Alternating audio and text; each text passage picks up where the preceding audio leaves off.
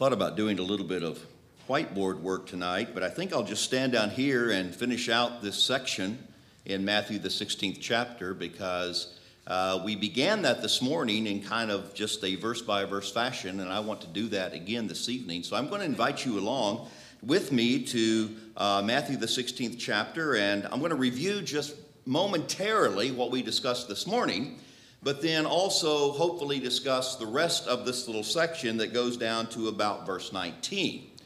Now, as you recall, Jesus has taken his apostles to the most northern limits of the land of Palestine, right at the base of Mount Hermon, to a very paganistic area that had long been pagan, to a place called Caesarea Philippi. Caesarea Philippi was the ancient city of Dan that we find in the Old Testament an area that had always struggled with Baal worship and false worship. And in Jesus' day, this same thing was going on. There was much false worship. Into this environment, Jesus takes his apostles and he elicits from them his identity.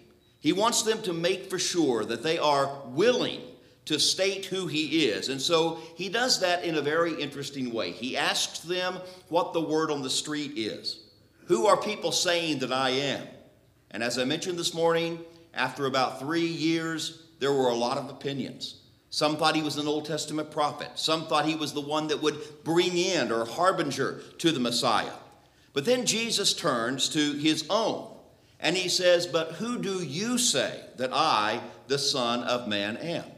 In other words, who do you say that I am? What is your conviction about me? And as I mentioned this morning, that indeed really is the essence of our study. Because in reality, it matters, but it doesn't matter what the rest of the world thinks. The rest of the world will do what the rest of the world wants to do, and while we try to convert the rest of the world, we are indeed in need of converting ourselves before we try to convert the world. And so Jesus asked, Who do you say that I am? And it is, of course, at that moment that we almost see Peter leaping off of maybe the rock he was setting on and saying, You are the Christ, the Son of the living God. Now, I want to analyze that. We've already analyzed what it means to be the Christ.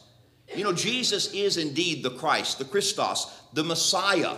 The same Greek concept of Christos is the same as the Hebrew Messiah. But the Messiah means the anointed one. It means the one who had in the Old Testament the role of prophet, priest, or king. And Jesus, of course, today is our prophet, our priest, our king. He is our messenger, He is our mediator, He is our monarch.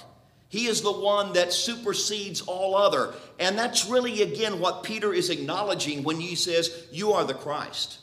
The Old Testament had pointed toward Jesus, toward the Christ, the anointed one pointed to, to, the, to the kingdom that he would bring in. In fact, Daniel chapter 244 prophesies that there would come a kingdom that would never be destroyed. And John the Baptist and Jesus had said, The kingdom is very near, it's at hand. And so the Jews had long looked for a Messiah. Now they misunderstood. They thought in many ways that Jesus, or shall we say the Messiah, would be a political figure. Jesus was none of that. Jesus came, of course, preaching a gospel of the heart and a gospel of a relationship with God, not a conquering gospel that would go into all the world and make a territory of physical nations. But Jesus is the Messiah. He is the one that they had longed for. And if he is not the Messiah, then of course we know of no other. But Jesus, of course, makes this statement. He says, Blessed are you now Peter has said, You are the Christ, the Son of God. And now Peter is going to receive his own blessing. Now, before I look at that blessing, though, when Peter or when Jesus says, uh, Peter says, rather, you are the Christ, the Son of the living God. Let me just for a moment focus upon that concept of the Son of the living God. You know, when we think of a son, we think of offspring. And of course, Jesus is not the offspring of God the Father. He was not a created being. In fact, Colossians 1 tells us that all things were created by Christ, of course, in his pre incarnate state. So, what then is Jesus getting at when he says, or Peter is getting at when he says, uh, you know, the Son of God? Well, what is a son? Well, a son is one who bears the likeness of his father. A son is indeed one who bears the similarities in character and nature of the father. You know, in Africa and in other nations that I go to, we use Matthew 16 so many times because it is the go to passage to demonstrate not only the authority of Jesus, but also to demonstrate the promise of the church that Jesus was going to build. And so it's a great passage to go to to demonstrate that Jesus did not come to develop denominations, he came to start or to begin his church. He is the builder of his church. But one of the things we say over in Africa is we say, you know, we're white men. We're what they call Mzungu. And that's a little bit of a uh, derogatory phrase, but it's used in jest. And we'll say, you know, we are Mzungu. And I'll say, I have a son in America, and you already know something about my son. And they'll say, I've never met your son. And I'll say, no, but you know something about him.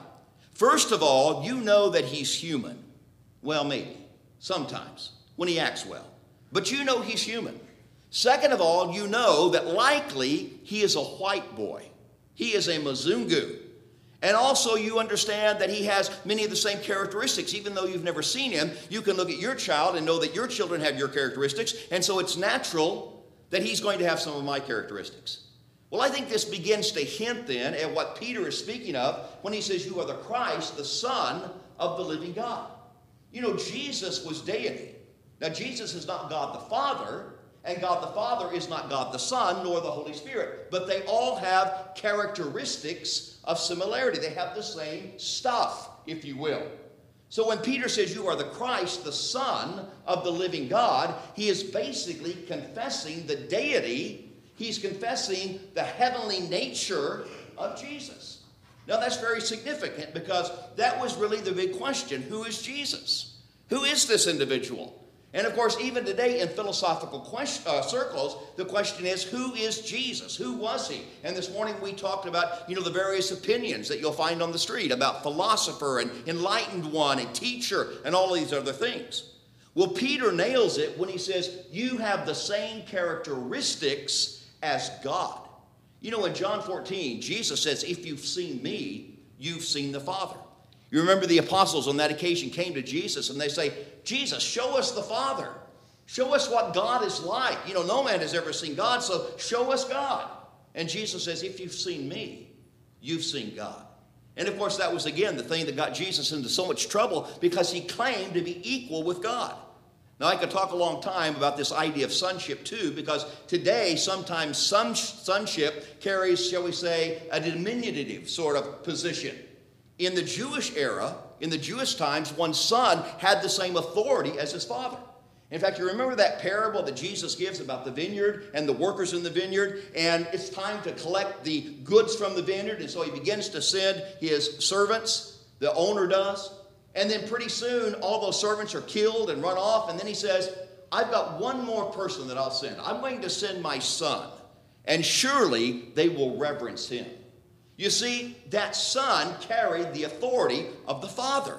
And so when Peter says, You are the Christ, the Son of the living God, not a dead God, not an idol like there was all around them, but a living God, Peter is saying, You have the very characteristics and you have the essence of deity. And so Jesus then, I think, is pleased with that. Because, first of all, Peter's right. But second of all, that's the very thing that Jesus was trying to demonstrate and show the people, his apostles first of all, through his miracles. The miracles were designed to confirm the word. They were not for his own aggrandizement. They were not so he would be some great person that would get mega followings. They were designed to prove and confirm the word. And so Peter understood. He had obviously got the picture to some degree. Though human and though weak in many ways, like we are, Peter understood the nature of God. He had seen Jesus. And you know what? Well, this is an aside, and I want to get on through the technical part of this study. But you know, we can see God tonight through Jesus.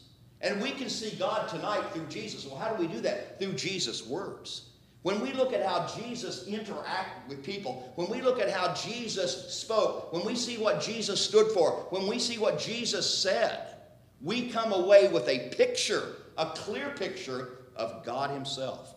And I think that's so wonderful because the Creator of the universe, while He gives us so many secondary ways to see Him, While he gives us general revelation, he gives us the clearest picture, specific revelation in his word.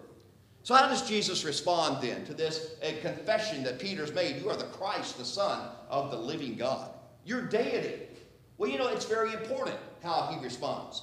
Because Jesus says, Blessed are you, Simon Bar Jonah. Now, if you're using a more updated translation, it might be something like Simon, son of John. Now, notice the contrast there. First of all, Jesus says, Blessed are you, son of John. Now, the word blessed there, by the way, is the same word that's found in Matthew 5, verses 1 through 13, where there the Beatitudes are given. You know, blessed are the poor in spirit, blessed are the meek, blessed are those who hunger and thirst for righteousness. It's the same Greek word. And so when Jesus is pronouncing a blessing upon Peter, he's really giving Peter a compliment, really a pat on the back. But notice what he does. He's not putting Peter down now, but he says, Peter, you're blessed, but you are the son of John.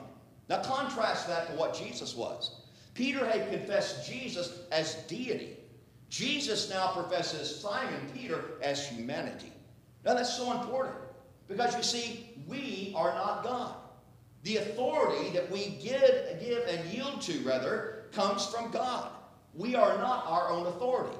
And even though there are religions in the world, in fact, one major religion that is based out of Rome, that looks to Peter as the authority of the church, nothing could be further from the truth. Because Jesus here acknowledges Peter, acknowledges the statement, gives him kudos, if you will. But he says, Peter, you are a human. You are fallible. You are the son of John. But now Jesus does make a play in the Greek upon his name. You know, Jesus was, uh, I think, an individual who obviously knew the language of his time and sometimes could make plays on words. In fact, sometimes, even when you read the scriptures, there's a little bit of humor, uh, you know, sort of woven into the text. But I think this is one of those times where really we have what we might call a play on words or a pun. Now, not a funny pun in the sense of that we might make puns today, but let's analyze this because this is very important. You know, back home I have a lot of friends who are Catholic and a lot of friends who look to Peter as the first pope and the first papa of the church, the head of the church, the foundation of the church. In fact, just a few weeks ago, I was with Ronnie Wade over in Rome, and we toured the Vatican, and we even saw the Pope. He came by in his little Pope mobile, and he went up and down the, the aisle, and we were from here to Terry from him, and could almost reach out and almost feel the blessing and I'm not making fun of that. My, my, my friends in, in uh, you know, in, in, Kansas City, who many of whom are Catholic, uh, you know, I respect them. They're great people. But they look to the Pope as, uh, you know, the uh, final authority. And the claim is, is that Peter was that authority because the claim is, is that Jesus placed upon Peter uh, the church and built upon Peter, uh, on this rock, Peter, the great institution of the church. Well, is that the truth? Well, again, notice from the beginning the contrast. Jesus is deity. Jesus is the Son of God, but Peter is humanity. Now, would Jesus build his church? Would Jesus build his kingdom on humanity? I don't think so. Because the entire uh, history of humanity is really a pretty disappointing history. From time immemorial, all the way back to the Garden of Eden, God would set something straight and man would mess it up. Right on back to the Garden of Eden. So I think already we're seeing a bit of a problem if we say that, you know, Peter is going to be, as human, the head of a spiritual body, the one that Jesus would die for. Secondarily, of course, Peter did not die for the church, did he? Christ died for the church. So what then is, does this next section mean when, Peter, when Jesus says, Blessed are you, Simon son of John, Flesh and blood has not revealed this to you, but my Father who is in heaven. And then he says, And I say unto you that you are Peter, and upon this rock I will build my church. Now, you know, Jesus here speaks of Peter, and then he speaks of rock.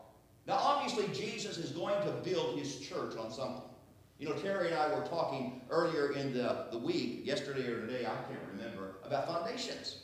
Foundations are so incredibly important.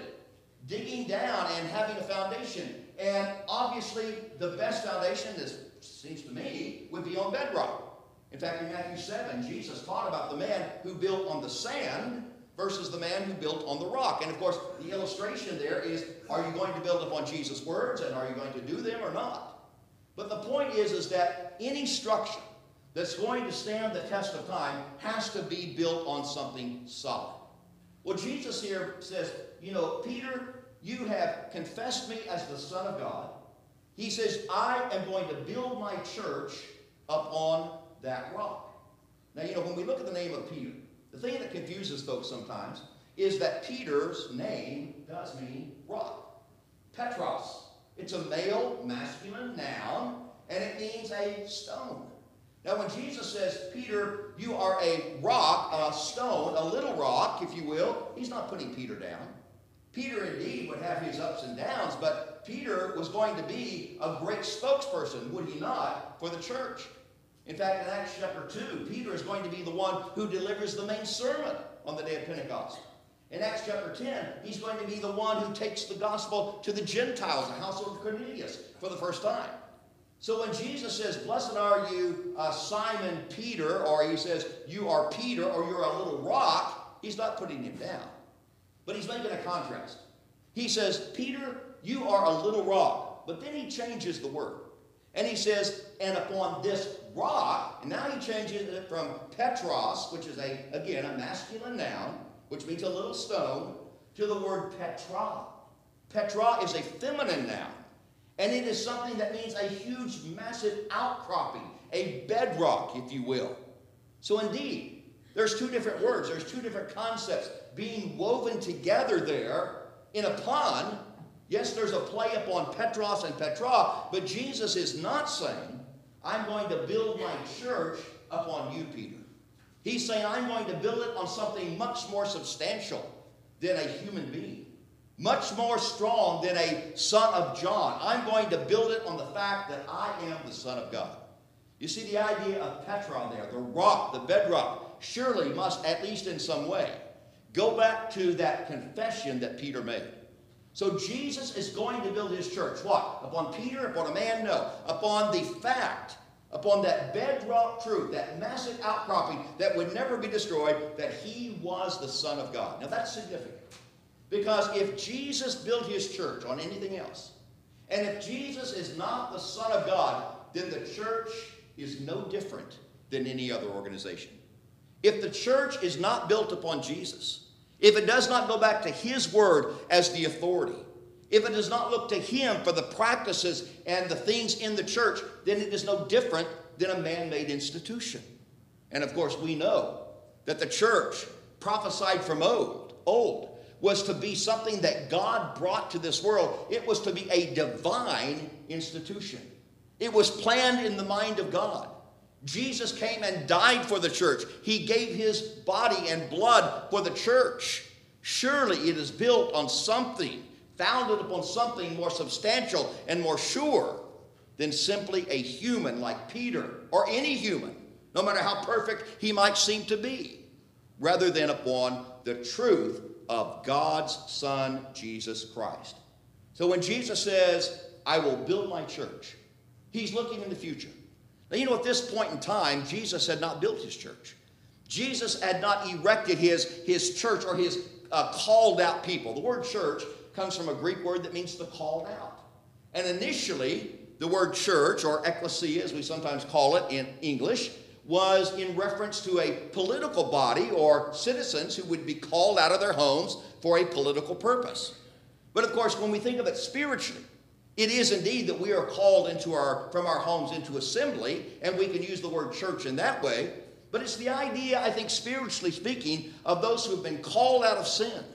You know, we are called by the gospel. We are called by the message that touches our heart about Jesus Christ dying for our sins, and we're called out of a world of sin and we're brought into the glorious sunlight of God's Son, Jesus Christ, through the gospel and through obedience to the gospel. When we are baptized for the remission of our sins, we become part of that church that is so evident in the New Testament. On the day of Pentecost, when Peter again preached and they cried out, Men and brethren, what shall we do? He said, Repent and be baptized, every one of you, in the name of Jesus Christ for the remission of sins. And then in Acts chapter 2, verse 47, it says that the Lord added to the church daily those that were being saved. How were they being saved? Through baptism. They were being saved by a change of life, by repentance, and by baptism. And then what they do after that? Well, Acts 2, verse 42 says they continued steadfastly in the apostles' doctrine. Having been inspired by the Holy Spirit, the apostles then begin to lay down those doctrinal truths that came from heaven itself. And so you see, when we're talking about the church, when we're talking about the foundational premise of what God's institution was built upon, surely, undoubtedly, He is not saying that He's going to build this on a man. Every human institution has its foibles, it has its Achilles heel. Every human institution will come and go. No human institution, whether it be a country or whether it be a business, will ultimately stand forever. But the kingdom of God will stand forever. It is an eternal kingdom. It is a kingdom that was again prophesied and made in God's mind and then brought to the world by his prophets and ultimately by his son, Jesus Christ. And so then, Jesus says, Blessed are you. You're a rock, you're a, you're a small rock, but I'm going to build my church on this massive outcropping of rock, this confession that I am the Son of God. And then he says, I'll build my church, and even the gates of Hades will not prevail against it. Now, if you're using the Old King James Version, which is fine, it has some uh, little quirks about it, it uses the word hell. It says, The gates of hell will not prevail against it. And of course, when we think of hell, we think of uh, damnation. We think of fire and brimstone. We think of, you know, those passages of eternal punishment. But the word here in the Greek is not hell as we think of it, it is Hades. And the Hadean realm, or the word Hades, refers to where the dead go after they die. The Hadean realm. And of course, if you look at Luke 16, and this is quite another study, but you'll find, of course, that Hadean realm uh, in that picture of the rich man and Lazarus divided into paradise and then torment. Well, Jesus says, you know, I'm going to build my church, and even the gates of the Hadean realm will not prevail against it. Now, what's Jesus talking about? You see, what Jesus is doing here is he's really predicting his resurrection. He's predicting his death, his burial, and his resurrection. Because you see, just in a few short months, Jesus is going to make that long trek from up there in Galilee, down the road, up the road to Calvary, and there he's going to give his life. He's going to shed his blood for me and you. And then he's going to go down in that Hadean realm as he is buried in the tomb for three days and three nights. But on the third day, Jesus is going to come forth. He's going to come out of that part of the dead, the paradise that he had promised the thief that he would be with him in. And he's going to come forth and he is going to be victorious over the very thing that Satan, I think, has the dearest hold of, and that is death. You know, when we think of death, we can't think of death without Satan, thinking of Satan. You go all the way back to the Garden of Eden, and of course, who was it that initially brought death? Satan. Christ, or God gave life to Adam and Eve. He gave them not only life, but He gave them the ability to have eternal life. He put the tree of life in the garden, and they could have, had they not sinned, it would seem, lived there forever. But Satan came, and Satan brought death. You know, God had warned them. He said, Listen, don't even eat of the forbidden fruit, because in that day, dying you shall die, or you will die. You see, death is the product, it is the friend of Satan. You see, I believe that Satan, no doubt threw his hardest arsenal at Jesus. He crucified him on a cross. And he thought, no doubt, that he had Jesus subdued, but God had other plans. On the third day, Jesus arose. And so when Jesus says here, even the gates of the Hadean realm will not prevail against it, I think he's talking about his resurrection. You know, this idea of the gate is sort of interesting, and I don't want to make too much of it because I think sometimes we can draw from other passages in the scripture, in the Old Testament, parallels, and sometimes we can stretch the analogy. But when you think of a gate, what do you think of? When you go back to the Old Testament, the gate was everything in a city. Now, sure, they had walls. It had great parapets upon the edge of their walls where they could send their archers out to fight. But the gate was really the main thing. You had to protect the gate. And when the gate, again, was broken down, that's when the enemy encroached. But there's another picture too, and that is when a city sent out an army, it sent it out from the gate. In other words, the gate demonstrated not only protection, but it demonstrated a freedom as well.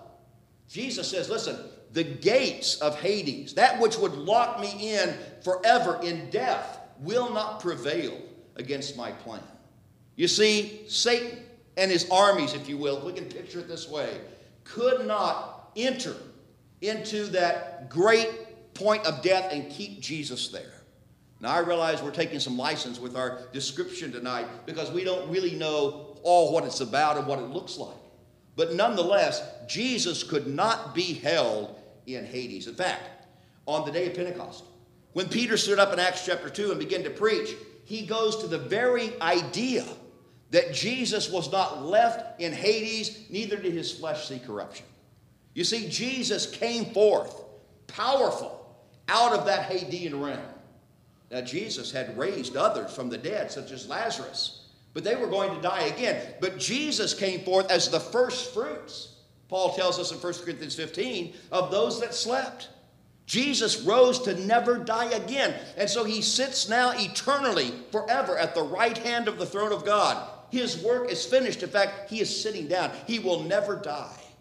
And isn't it a wonderful blessing tonight to know that our Savior, the one that promised to build his church, will never die? His organization will never die. You know, once in a while when I talk about church history, people say, well, do you think the church, you know, maybe died out somewhere in the Middle Ages or in the Dark Ages? No. Now, I don't know exactly where the church went. Maybe it went underground. Some people believe that it was always in existence through the seed principle. That very well may be. But the point is, is that the kingdom that Christ established was an eternal kingdom. Death would never prevail against it. Time would never prevail against it. History would never prevail against it. As long as there are people today who are willing to give their hearts and minds to Jesus, because that's the, that's the territory, really. You know, a kingdom and I'm getting now into another subject.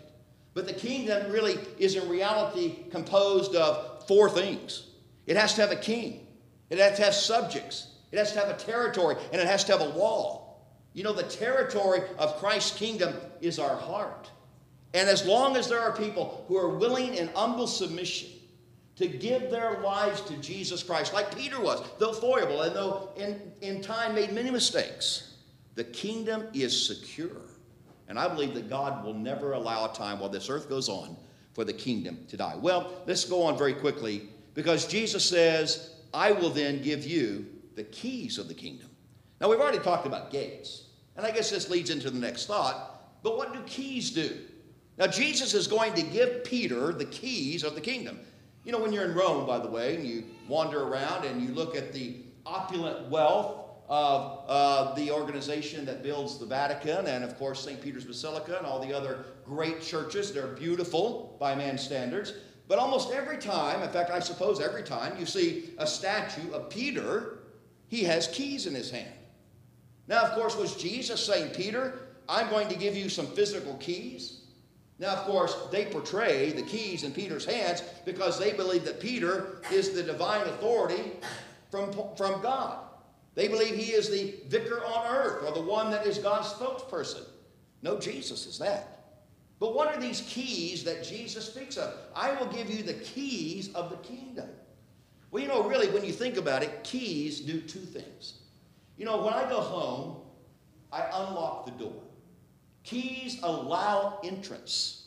But then, of course, if I'm inside, I can lock the door too with the same key. So keys either allow or prohibit entrance. But I think in this case, the context, and as we know of Peter, I think his role in the church is going to be one of unlocking. In other words, Jesus is going to give Peter a primal role, a basic role, but yes, a primary role in the unlocking of the kingdom. Now, it's not that Jesus is giving Peter a greater position necessarily in the church. In fact, the other apostles had the same keys. In fact, we have the key today, the scripture, that unlocks the plan of salvation. But it was Peter who physically and very uh, verbally would stand up literally on the day of Pentecost and preach. And what happened? As Peter took that key, the key of the gospel, the key to the mysteries of heaven that Paul would later on speak of in Ephesians 4, as he took the key and he unlocked the door to the church, people poured in. 3,000 were baptized on that day. And from that point on, the church began to spread, uh, you know, just geometrically or, or exponentially, I suppose. And it was a wonderful time in the opening of the doors of the kingdom. Well, you know, Peter had that job not only in Acts 2, but as I mentioned a moment ago, in Acts 10. In Acts 10, he receives the call to go down to the Gentiles. The Gentiles, of course, at this point, were not part of that church that Jesus was establishing. They were outcasts. They weren't even part of God's people in the Old Testament. They were the ones who were the ones out there in the, in the, uh, in the darkness of sin. But now, through the gospel, Peter goes and he preaches, and the household of Cornelius is converted. And from there on, as you read the book of Acts, you'll find others like Paul making the missionary journeys that open up the gospel to even us today. And you know, I'm glad that happened. Because I dare say that most of us in this audience are Gentiles. We don't trace our lineage back to Abraham. We don't trace our lineage back to the physical lineage of Abraham, Isaac, Jacob, and the nation of Israel. We are Gentiles, and yet we, through the keys of the kingdom, the gospel, have been allowed to enter in and be part of that relationship with the Son of God, with deity, and be part of that institution that Jesus says, I will build on the truth that I am the Son of God. And that is a wonderful thought tonight. Well, he says, I will give you the keys of the kingdom. And he says, whatever you bind on earth will be bound in heaven. And whatever you loose on earth will be loosed in heaven. Another way that this could be translated is whatever you bind on earth will have already been bound in heaven. And whatever you loose on earth or allow on earth or uh, disallow on earth will have already been in heaven. The point here is, though, is that Jesus is not telling Peter, you can make up your own rules. He's not giving Peter the right to speak by inspiration ex cathedra just because. But rather, he is saying, Peter, listen, you are going to teach what heaven reveals, what has already been decided in heaven. Now, how do we know that? Well, of course, all you have to do is go and look at Jesus' promise. You remember right before Jesus went back to heaven in John 14, 15, and 16, Jesus told the apostles that he would send the Holy Spirit. And the Holy Spirit would guide them into all truth, bring all things to their remembrance, and of course, allow them to use the keys of the gospel in a way that would bring others to salvation. And what they taught began then to be that which the church followed and continued to follow. And today, the true church continues to follow that today. That's the reason, again, the passage I noted a moment ago. You'll hear me coming back to this passage numerous times. Acts 2:42 they continued steadfastly in the apostles' doctrine. And of course it is the apostles' doctrine that was inspired literally by the one who built his church upon the fact that he is the son of God. And so while there's so many other things and so many other nuances and so many other little rabbit trails we might look, look at in this great passage in Matthew 16. Basically, what we have is we have Jesus graduating his apostles. Now, it's going to get tough after this. He's going to send them out literally to some, some of them to die for the cause. But he brings them to Caesarea Philippi. They confess that he is the Christ, the Son of the living God. They then are commissioned and later on to go into all the world with that knowledge that it is the authority of Jesus, the kingship authority, that his church will be founded. Well, those are the thoughts this evening, and again, we're so uh, privileged to be part of the Lord's kingdom, the church tonight. Well, how do we get into the church? How do we become a part of that called out body that the New Testament speaks of and that Jesus promised to build? Well, how do we do that? We obey the gospel. We do what they did on the day of Pentecost. You know, on the day of Pentecost, they heard the gospel, didn't they? Peter preached. In fact, he told them that they, with wicked hands, had crucified the Lord of glory. They heard the gospel. They believed the gospel. They believed the message about how Jesus had not been left in the Hadean realm, how he had ro- uh, rose over uh, all obstacles.